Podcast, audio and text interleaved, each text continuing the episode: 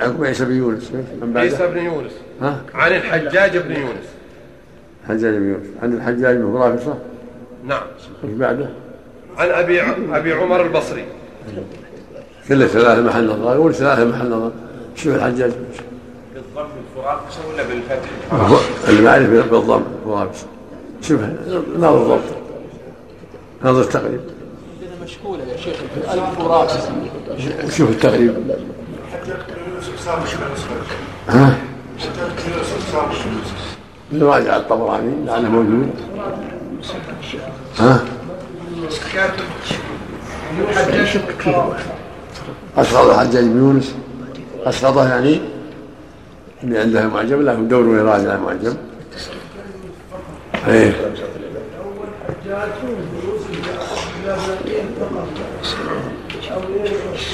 هلا غيره. بعده. الله إيه.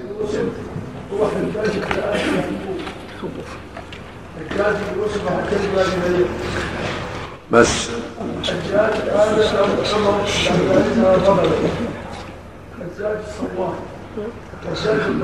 شبع الحجاج الفرات من فراسة من الشيخ عبد العزيز إبراهيم. لعلك تشوف أحاديث هذا سند. الارواح جنود مجندة في حرف الهمزة. في الاصول يعني نعم.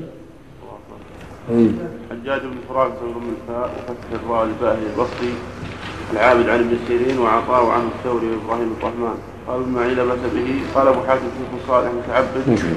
وقال أبو زرع ليس بالقوي أنا أقول هذه تجمع طرقات تجمع طرقات أفلا يتدبرون القرآن أم على قلوب أقفالها؟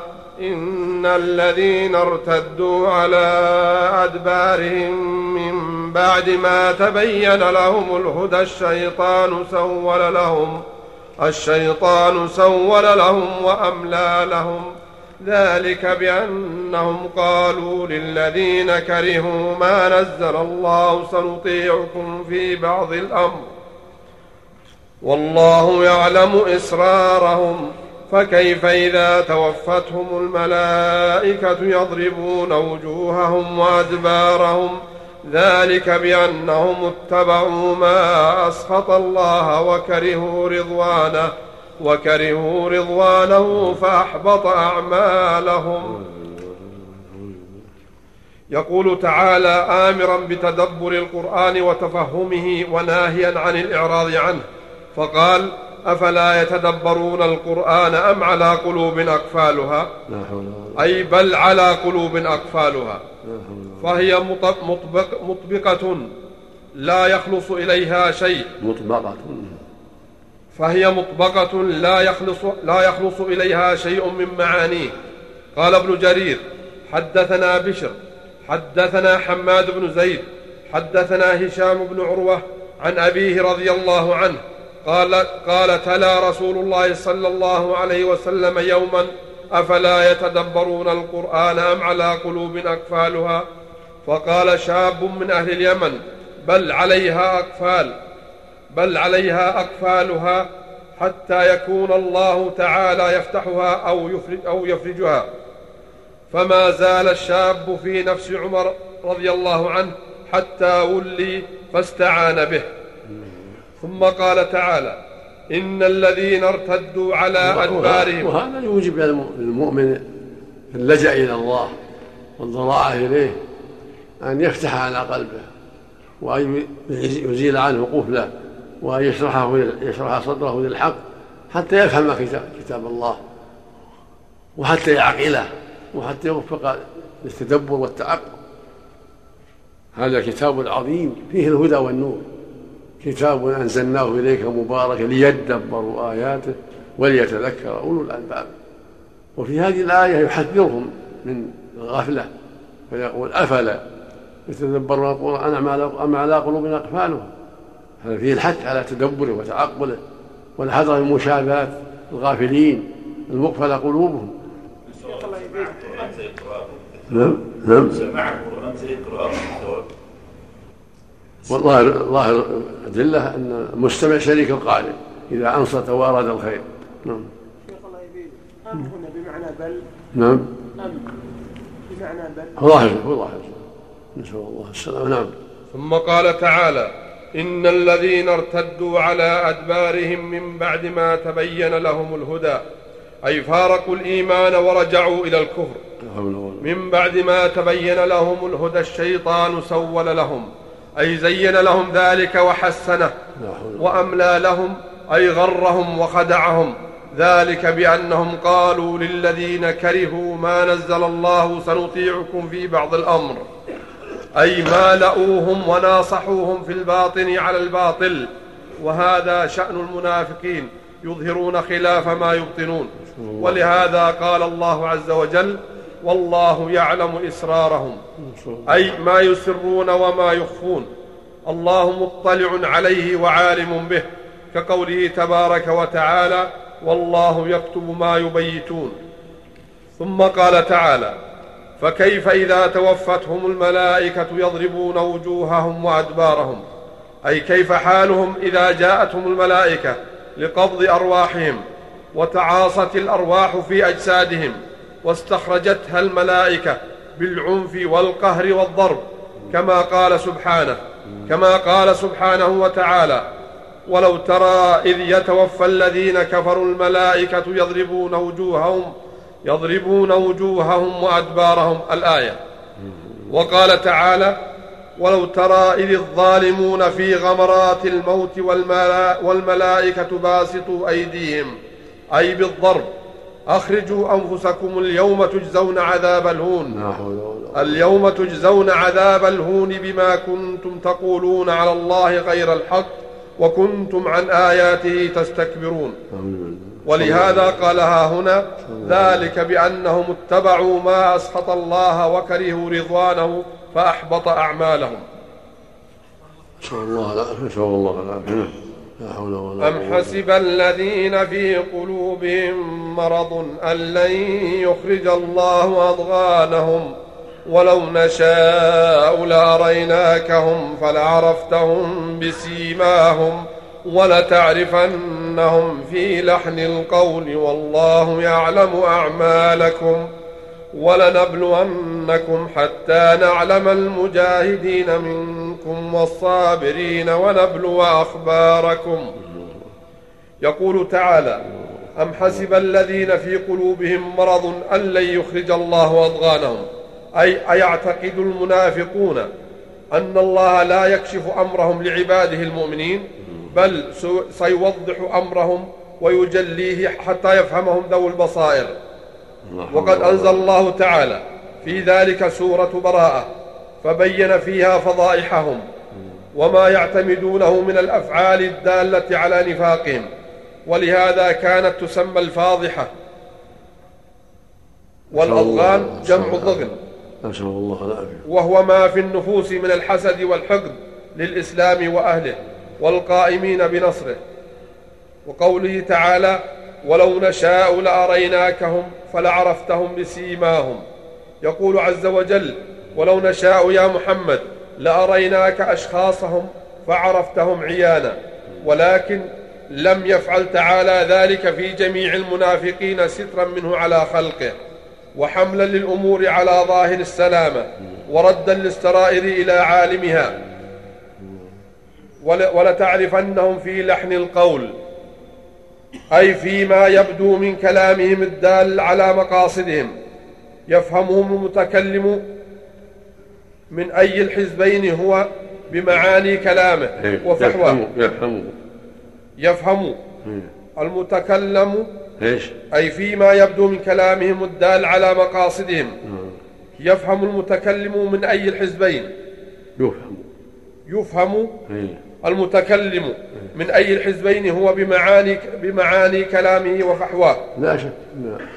أهل وهو المراد. أهل النفاق تظهر في الغالب سرائرهم بما يظهر من كلامهم وميولهم. نسأل الله العافية. نعم نسأل الله العافية. نعم. وهو المراد من لحن القول. كما قال أمير المؤمنين عثمان بن عفان رضي الله عنه ما أسر أحد سريرة إلا أبداها الله على صفحات وجهه. وفلتات لسانه.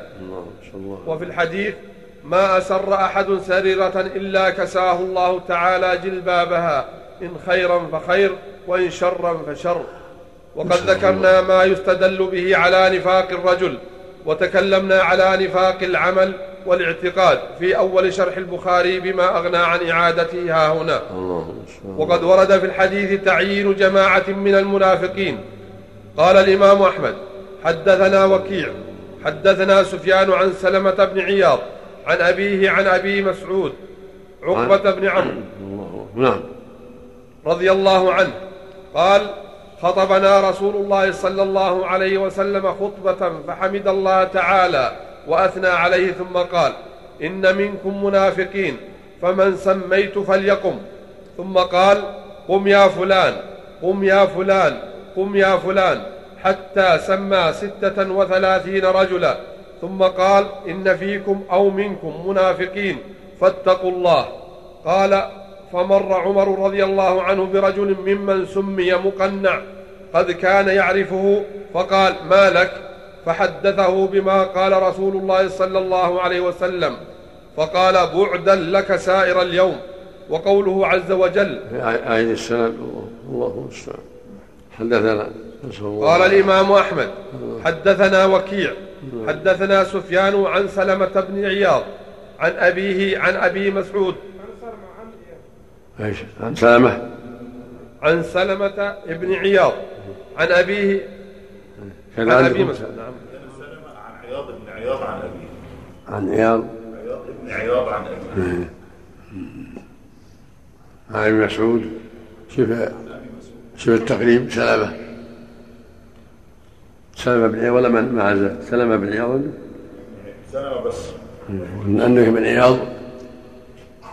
عندك يا شيخ بن حدثنا عياض. سفيان عن سلمة بن عياض. عن أبيه.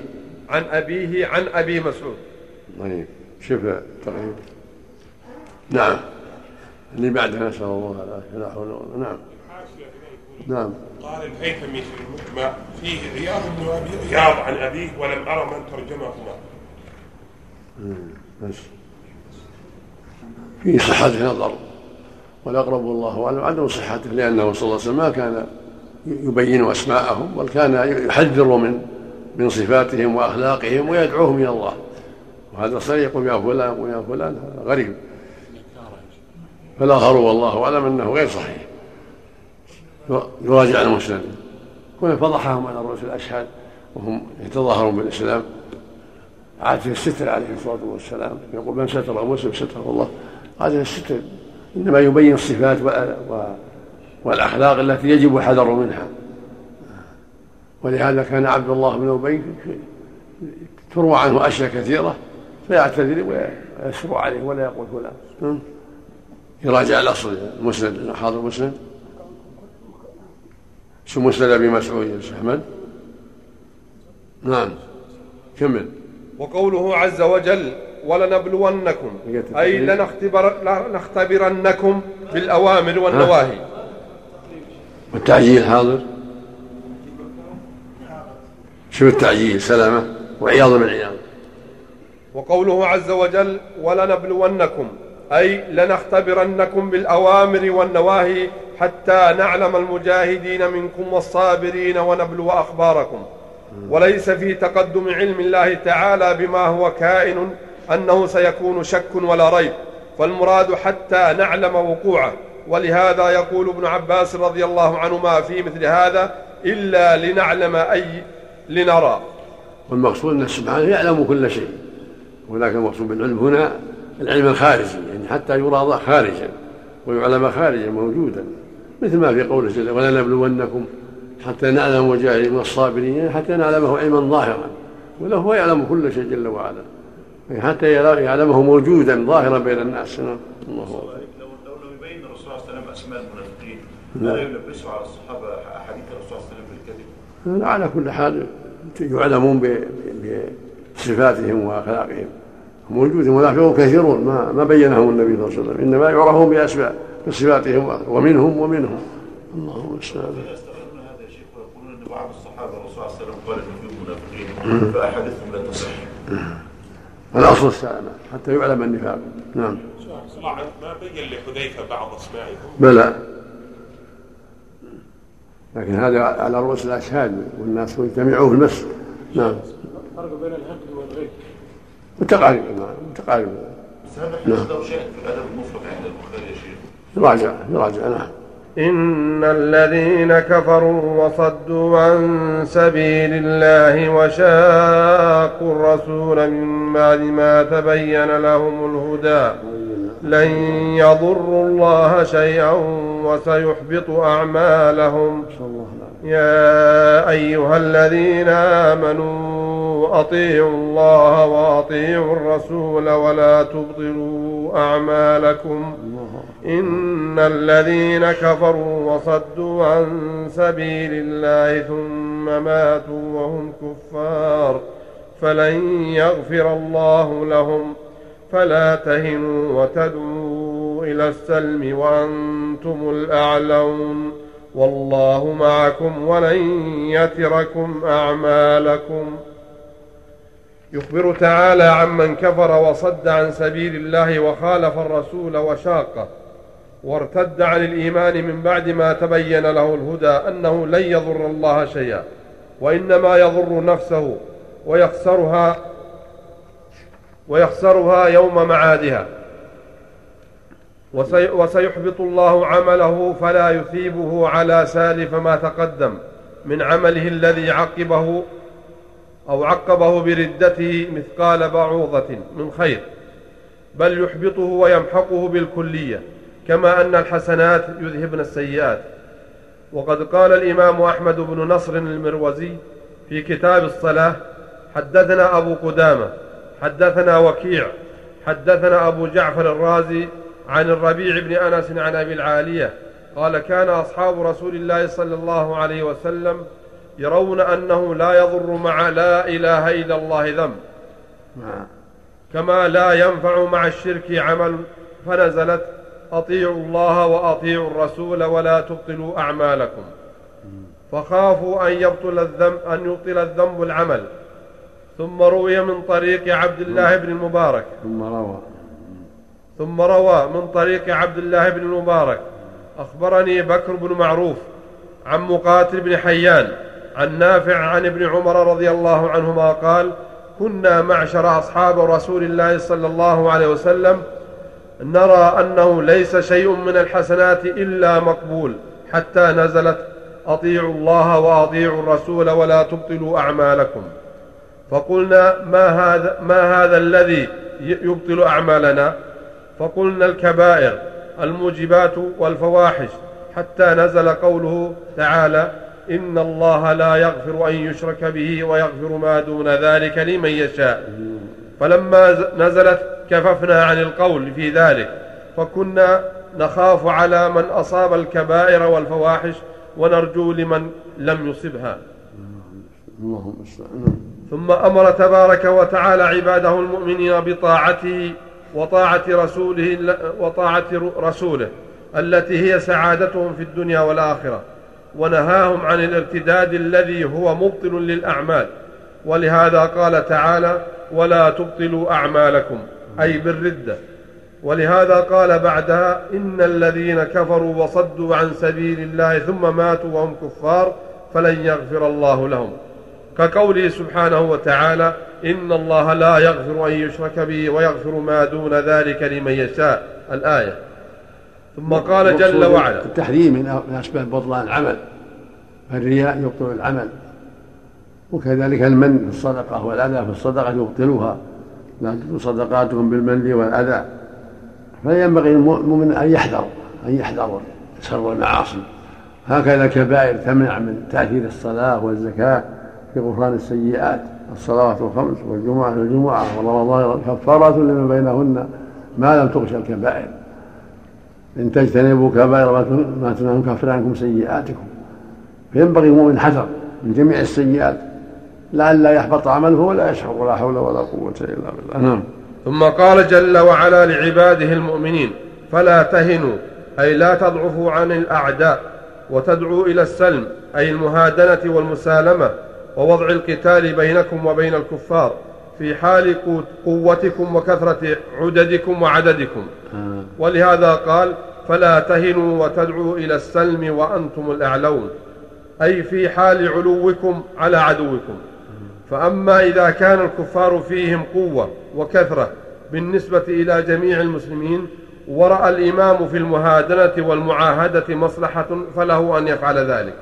كما فعل رسول الله صلى الله عليه وسلم حين صده كفار قريش عن مكة ودعوه إلى الصلح ووضع الحرب بينهم وبينه عشر سنين فأجابهم صلى الله عليه وسلم إلى ذلك وقوله جلت عظمته. وفي هذا المعنى قال جل وعلا وإن جنحوا للسلم فاجنح لها يعني المصالحة وتوكل إذا رأى المصلحة في ذلك يجنح للسلم حتى يفتح الله حتى يتيسر له أمر آخر. نعم. الله المستعان. نعم. وقوله جلت عظمته والله معكم. فيه بشارة عظيمة بالنصر والظفر على الأعداء. ولن يتركم أعمالكم. أي ولن يحبطها ويبطلها ويسلبكم إياها. بل يوفيكم ثوابها ولا ينقصكم منها شيئا والله أعلم. إنما الحياة الدنيا لعب ولهو وإن تؤمنوا وتتقوا يؤتكم أجوركم ولا يسألكم أموالكم. إن يسألكموها فيحفكم تبخلوا ويخرج أضغانكم. ها أنتم هؤلاء تدعون لتنفقوا في سبيل الله. فمنكم من يبخل ومن يبخل فإنما يبخل عن نفسه. والله الغني وأنتم الفقراء. وإن تتولوا يستبدل قوما غيركم ثم لا يكونوا أمثالكم. يقول تعالى تحقيرا لأمر الدنيا وتهوينا لشأنها. إنما الحياة الدنيا لعب وله. أي حاصلها ذلك إلا ما كان منها لله عز وجل. يعني هذا هو الغالب. الغالب على الناس هكذا. له ولعب اعلموا انما الحياة لعب وله وزينة وتفاخر بينكم وتكاثر في الأموال والأولاد. الايه هذا غالب. هذه حال الدنيا في غالب بالنسبة إلى غالب أهلها. الله المستعان نعم. الله. ولهذا قال تعالى وإن تؤمنوا وتتقوا يؤتكم أجوركم ولا يسألكم أموالكم. أي هو غني عنكم لا يطلب منكم شيئا. وإنما فرض عليكم الصدقات من الأموال مواساة لإخوانكم الفقراء. ليعود نفع ذلك عليكم ويرجع ثوابه إليكم.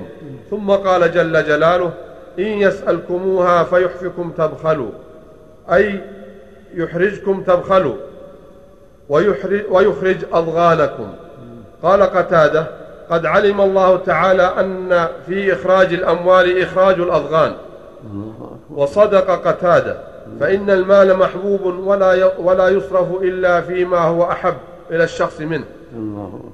وقوله تعالى ها أنتم هؤلاء تدعون لتنفقوا في سبيل الله فمنكم من يبخل. أي لا يجيب إلى ذلك. ومن يبخل فإنما يبخل عن نفسه أي إنما نقص نفسه من الأجر وإنما يعود وبال ذلك, وبال ذلك عليه. والله الغني أي عن كل ما سواه وكل شيء وكل شيء فقير إليه دائما. سبحانه ولهذا قال تعالى وأنتم الفقراء أي بالذات إليه فوصفه بالغنى. وصف وصف لازم له. وصفه وصفه. فوصفه بالغنى وصف لازم له. يعني صفة لازمة هو الغني عن كل ما سوى سبحانه وتعالى. وغيره فقره لازم له إلى الله سبحانه وتعالى. وإن كان عنده أموال الدنيا هو فقير إلى الله جل وعلا. إن شاء الله سلبها إياه في لحظة. الله أكبر. نعم. ووصف الخلق بالفقر وصف لازم لهم لا ينفكون عنه. وقوله تعالى نعم. الأحقاد الأحقاد نعم. وقوله تعالى وإن تتولوا أي عن طاعته واتباع شرعه يستبدل قوما غيركم ثم لا يكونوا أمثالكم. أي ولكن يكونوا سامعين أي ولكن يكونون سامعين مطيعين له ولأوامره. وقال ابن أبي حاتم وابن جرير حدثنا يونس بن عبد الأعلى حدثنا ابن وهب. حدثنا حدثنا نعم. حدثنا وقال ابن أبي حاتم وابن جرير حدثنا يونس بن عبد الأعلى. نعم. حدثنا ابن وهب. أخبرني مسلم بن خالد عن العلاء بن عبد الرحمن عن أبيه عن أبي هريرة رضي الله عنه قال إن رسول الله صلى الله عليه وسلم تلا هذه الآية. وإن تتولوا يستبدل قوما غيركم ثم لا يكونوا أمثالكم. قالوا يا رسول الله من هؤلاء الذين إن تولينا استبدل بنا ثم لا يكونوا أمثالنا؟ قال فضرب بيده على كتف سلمان الفارسي رضي الله عنه ثم قال هذا وقومه. ولو كان الدين عند الثريا لتناوله رجال من الفرس. تفرد به مسلم بن خالد الزنجي. ورواه عنه غير واحد. أعيد سنده حدثنا يونس. ابن عبد الأعلى حدثنا ابن وهب. أخبرني مسلم بن خالد عن العلاء بن عبد الرحمن. عن أبيه عن أبي هريرة رضي الله عنه. قال إن رسول الله صلى الله عليه وسلم تلا هذه الآية. وإن تتولوا يستبدل قوما غيركم ثم لا يكونوا أمثالكم. قالوا يا رسول الله من هؤلاء الذين إن تولينا استبدل بنا ثم لا يكونوا أمثالنا؟ قال فضرب بيده على كتف سلمان الفارسي رضي الله عنه ثم قال هذا وقومه. ولو كان الدين عند الثريا لتناوله رجال من الفرس. تفرد به مسلم بن خالد الزنجي ورواه عنه غير واحد. وقد تكلم فيه بعض الآئمة رحمة الله عليهم والله أعلم. آخر تفسير سورة الكتاب ولله الحمد والمنة. من شيوخ الشافعي رحمه الله وهو يضاعف الحديث. ولكن الواقع شاهد بهذا فإن الله لما أسلم الفرس وتولى الصحابة بلادهم خرج فيهم العلماء والعباد والأخيار والذين شهد لهم التاريخ بعبادتهم وعلمهم وفضلهم من الفرس. الله المستعان وهذا فضل الله يمن بهذا من يشاء. ومنهم سلمان رضي الله عنه.